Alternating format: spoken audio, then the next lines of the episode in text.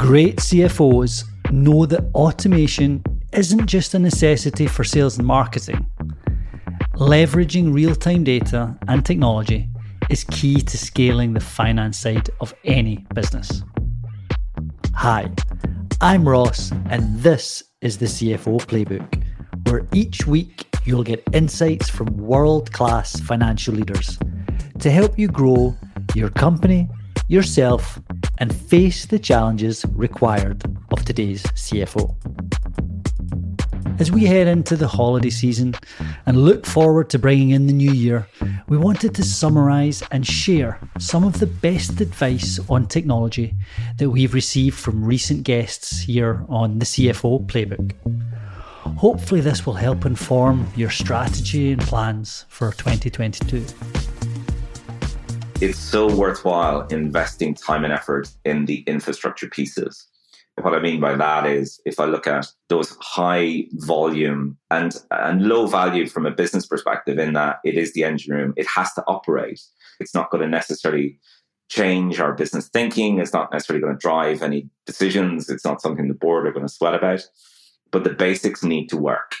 So when I think of that, it's a decent financial system that can scale having something that has automation. It's something that's becoming bigger and bigger in relation to the transactional side of finance. So things like the purchase order process all happens automatically, the reconciliations all happen automatically, the bank transactions all happen automatically. One of the things we constantly look at is how do we automate?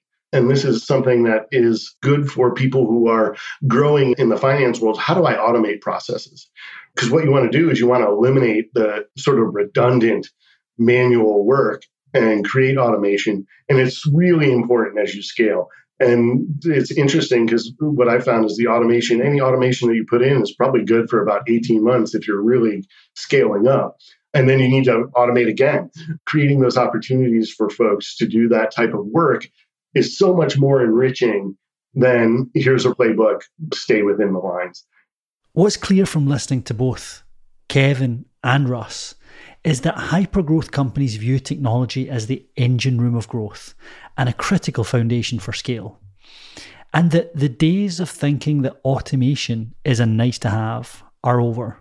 It needs to be a fundamental part of the fabric of the company. And that when done correctly, building automation can be far more rewarding for finance teams than following a well trodden playbook that have that has been performed and built at other companies. Longding, VP of Finance at Ada, shares how implementing new systems helped him build his finance team from scratch. You describe a real focus and a passion for automation and infrastructure. And of course, Ada is also focused on automation and as part of your core proposition. But uh, that seems to be a real tenet of your approach and how you're building the team. Is that correct? Very interesting. These are topics that I'm very passionate about. The, the reason is in the B2B software place, most of the time people focus on building sales automation, marketing automation, you know, engineering automation on this amazing company. But the G&A or finance automation software stack are something lacking behind. My prediction is within this year, already a lot of amazing startups working on solving this problem for us, for the COO, CFO office. But really, the way I think about you know my team and how we build software is, hey, we need to move away from data entry and then unlocking our time to actually reviewing information and providing more value and guidance to the business and be a growth partner with other department instead of you know still have to manually you know doing all these tasks. Anything we can automate any system we can actually integrate and seamlessly pull and push information around them we should always bring it up and feel implement something new to, with that goal in mind. So the way we think about implementing system, it have to satisfy three things. This is a reliable system. In other words, it have to provide accurate information. This is a system that allow to scale into you know a hundred million ARR com- company or thousand employee from this stage. And the third one is we need to build system with automation in mind. This system, eventually have to work as a team, or in other words, you know, integrate with each other and allow seamless integration among different finance system and other business system. Otherwise, eventually, if we automate really well in one function of the business, and when it start talking to or connecting with other system, we have to manually do the work, then it still doesn't work. So we also always build a thing with other consideration and bring in other party or other team member or department related to this piece of software to evaluate parts of the process to ensure that it's, it's future proof us from a single point of bottleneck in the future. So in service of leveraging automation to make our life easier. I think automations is probably the key for efficiency and for having more time to deal with strategic thoughts and real interesting analytics of the business and going deep diving into some interesting uh, inputs and numbers and having really time to do bigger things. Currently, my team is involved in three big automations, which is taking us so much time and effort. But I really believe that it will enable us to start 2022 with such a great starting point and really take it to the next level. So, this is something we are doing internally with a full team, and it's really exciting for us now with the preponderance of software there seems to be more and more software coming that's more administratively oriented whether mm-hmm. it's hr or finance fp&a and not just budgeting but software that's ai based that could help us suss out trends and mm-hmm. predict trends i think now it's more and more incumbent upon us to understand what technologies out there that we can apply to fp&a or accounting or mm-hmm. hr so it's not just throw bodies that's the more costly way to do it. Where I am right now is it's probably a combination of the two. It's like I think we need to hire some more folks right mm-hmm. now, but then we also need to think about what software can we implement over the next 12 months that might that might help with raising our awareness without cranking so many spreadsheets. Yeah, I think it's for us. I've seen this not just in finance, but in, in other roles that I've done. I try. I, I tend to ignore all kind of sales pitches. um, you know, you, you could spend your whole life responding to emails or phone calls about a particular product that someone says will transform your finance function. So, I start from the position of I just ignore all of those because you really have to start from what are your own pain points and try and solve those um, and then go and find the best solution for it. If you're constantly reacting to that. Hearing those snippets from Lena, Tony, and Jim make it clear that you need to start with the pain. You have to be deliberate in determining which tools and systems to invest in and why, and not simply be led by the outreach of others. When done well, that can create space for finance the space that it so desperately needs. Automation is clearly a path that can increase efficiency, buy time, and create that space for teams to partner more effectively with the business and think strategically. And finally, if done correctly, the implementation of the right technology that's addressing the pain will beat throwing people at the problem, as is done in days gone by find meaningful work. And what automation generally does is takes out kind of that repetitive, menial, you know, I'm going to say, quote, menial work that people feel like they're doing on a daily basis that don't give themselves or the company value. So, you know, anything super manual tends to fall into that category. And when people don't feel like they're finding meaning, meaningful work at work, they're going to be looking for something else to do because it doesn't mean anything to them. And so I think that automation is really key for obviously being efficient and closing your books and all of that good stuff that finance people do, but also to make sure that your finance people on the team are having are doing work that they feel is impactful to the company. And so I think mm-hmm. that's a bigger reason why automation is actually really important for finance teams.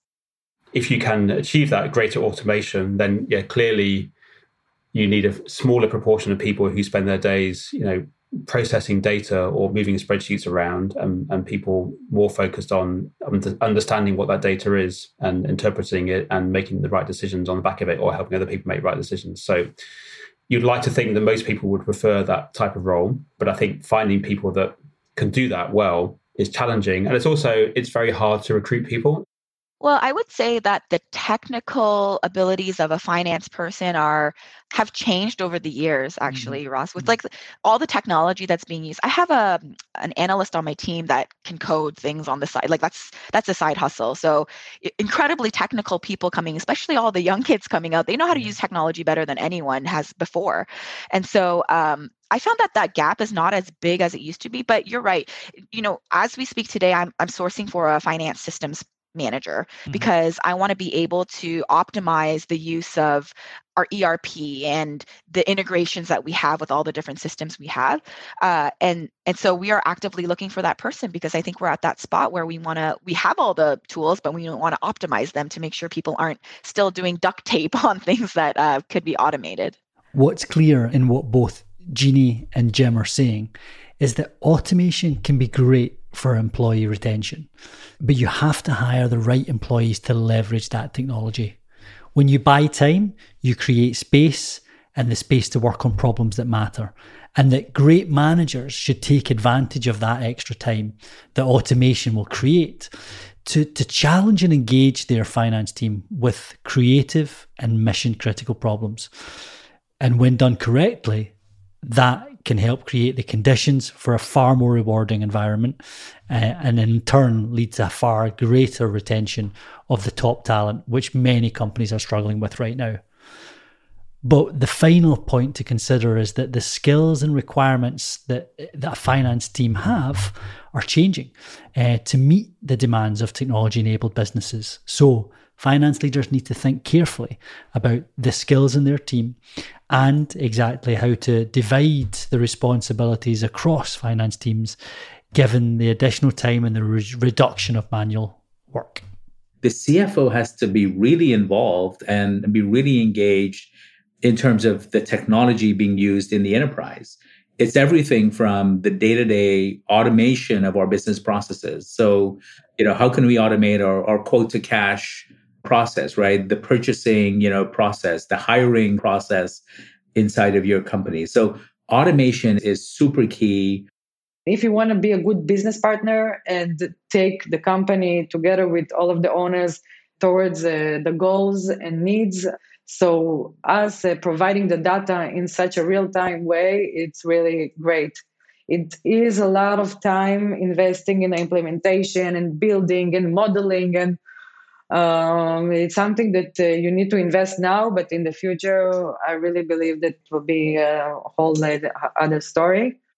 Certainly, one of the things that COVID did for us last year, and, and even through into this year, was a very increased frequency of forecasting because it was very hard to predict customer demand, and so um, constantly iterating how the future looks and what that means in terms of you know growing the size of the team or you know what will mean in terms of you know customer demand, etc. So that's definitely a, a, huge benefit.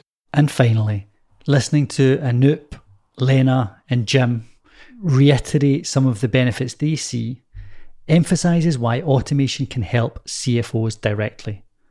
Sharper forecasting, real time cost controls, and less process can simply create the space for CFOs to focus on company strategy, which is now a core part of their role.